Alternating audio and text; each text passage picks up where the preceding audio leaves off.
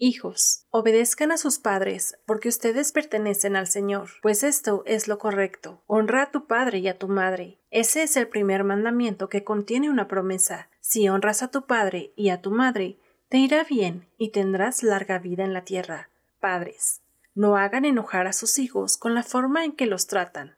Más bien, críenlos con la disciplina e instrucción que proviene del Señor. La vid verdadera.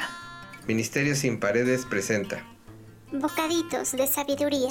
Un podcast que te ayudará a adquirir.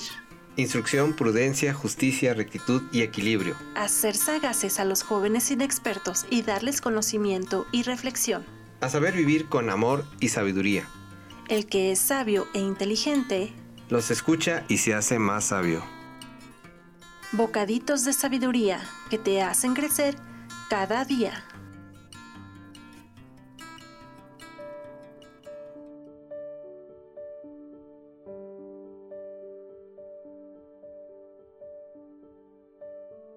Qué gusto tenerte una vez más aquí en Bocaditos de Sabiduría, Ministerio sin Paredes.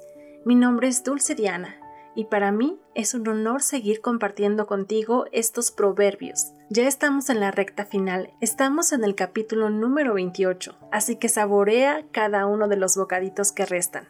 Proverbios 28, del 1 al 6, nos enseña, El malvado huye aunque nadie lo persiga, pero los justos viven confiados como el león. El pecado, estimado oyente, indefinidamente del punto de vista que pueda tener el hombre acerca de él, coloca a las personas en un estado de temor permanente y de inculparse a sí mismas.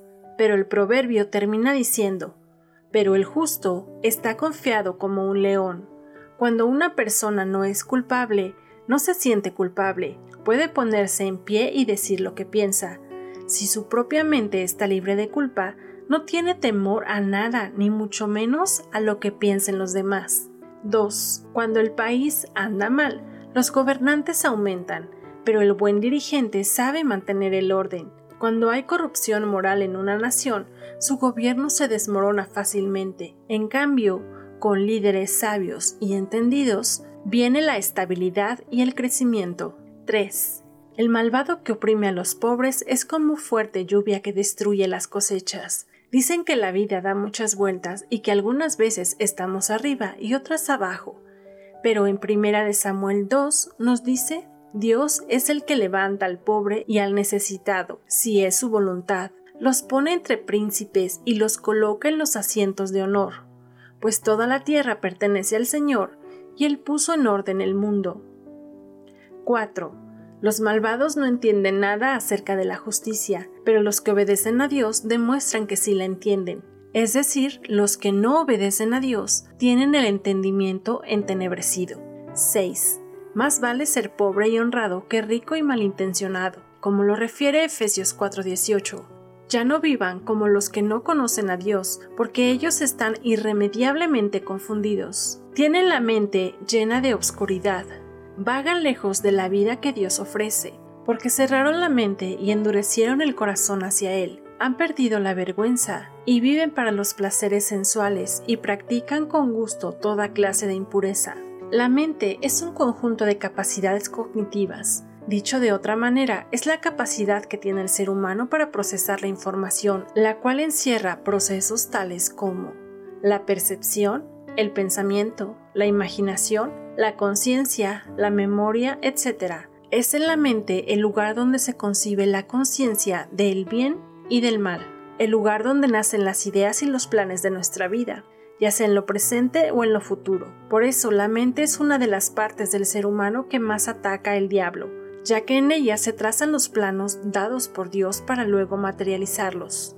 Tener una mente o el entendimiento entenebrecido es una mente carente de la luz de Cristo, la cual debe convertirse en una urgencia en nosotros, una urgencia de tener una mente nueva en donde exista la luz de Cristo, un carácter maduro para poder tener una renovación radical a través de Jesús y de su palabra. Por ello debemos orar a Dios para que dejemos de tener una mente necia y entenebrecida, que podamos ver la verdad para hacer lo que es correcto siempre, pues una persona con el pensamiento entenebrecido difícilmente puede distinguir entre el bien y el mal.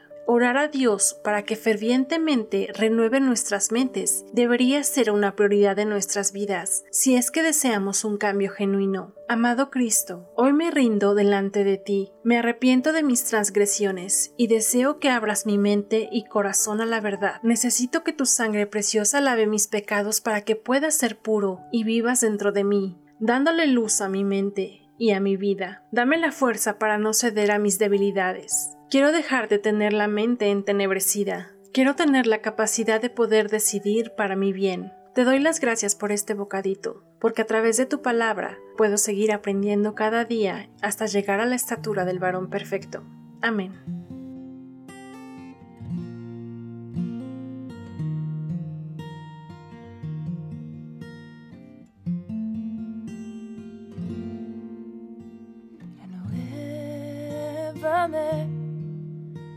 Señor Jesús, ya no quiero ser igual. Renuévame, Señor Jesús, pon en mí tu corazón. Porque todo lo que hay dentro de mí necesita ser cambiado, Señor, porque todo